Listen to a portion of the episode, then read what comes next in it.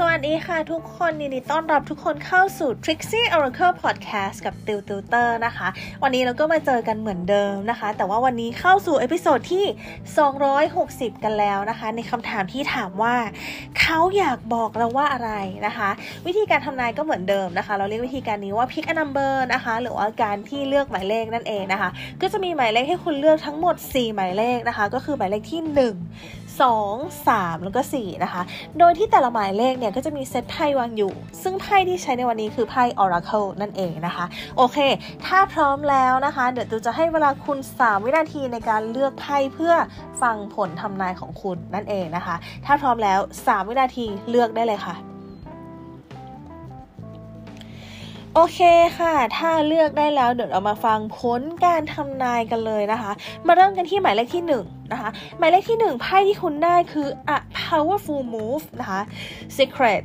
relevance นะคะแล้วก็ divine metric นะคะถ้าถามว่าเขาอยากบอกเราว่าอะไร เขาอยากบอกเราว่าเขาเห็นนะว่าสิ่งที่เราทำเนี่ย มันแบบดีนะคะ เขาเห็นว่าช่วงนี้ชีวิตเราก้าวหน้า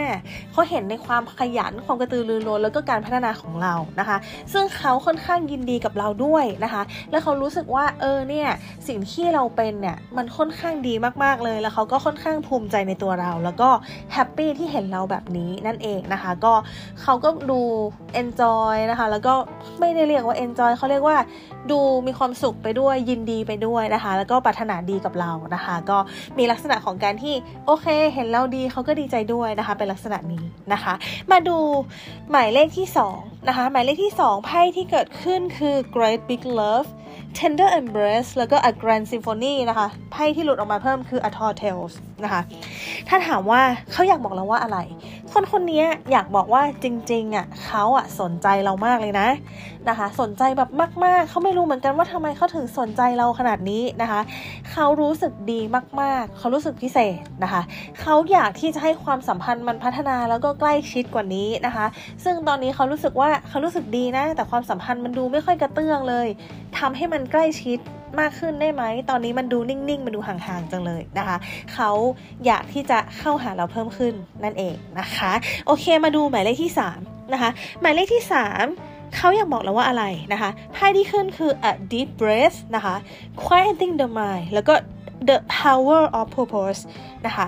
เขาอยากบอกเราว่าช่วงนี้อาจจะเงียบ ๆ หน่อยนะ ช่วงนี้อาจจะไม่ค่อยได้ take action อะไรเท่าไหร่นะ ช่วงนี้เขาอาจจะ ไม่ค่อยได้แบบเเขาเรียกว่ามาเขาเรียกว่ายังไงอะคือไม่ได้มีการ take action อะไรเท่าไหร่ อาจจะดูว่ามันนิ่ง ๆ นะคะ ในความสัมพันธ์ของคนที่คบกันเนี่ย ถ้าความสัมพันธ์มันนิ่ง ๆอะเขาจะบอกประมาณว่า เออ ช่วงนี้ขอโฟกัสเรื่องของการงาน การเงินหรือเป้าหมายในชีวิตนิดนึงนะคะ อาจจะไม่ค่อยได้แบบดูแลเยอะ แต่ก็ไม่ได้ไม่ได้หายไปไหนนะคะ แต่ว่าในกรณีที่บอกว่าคนที่ไม่มีใครแล้วสนใจใครอยู่เนี่ย ความสัมพันธ์ตอนเนี้ย เขาอาจจะบอกว่า เออ ตอนเนี้ย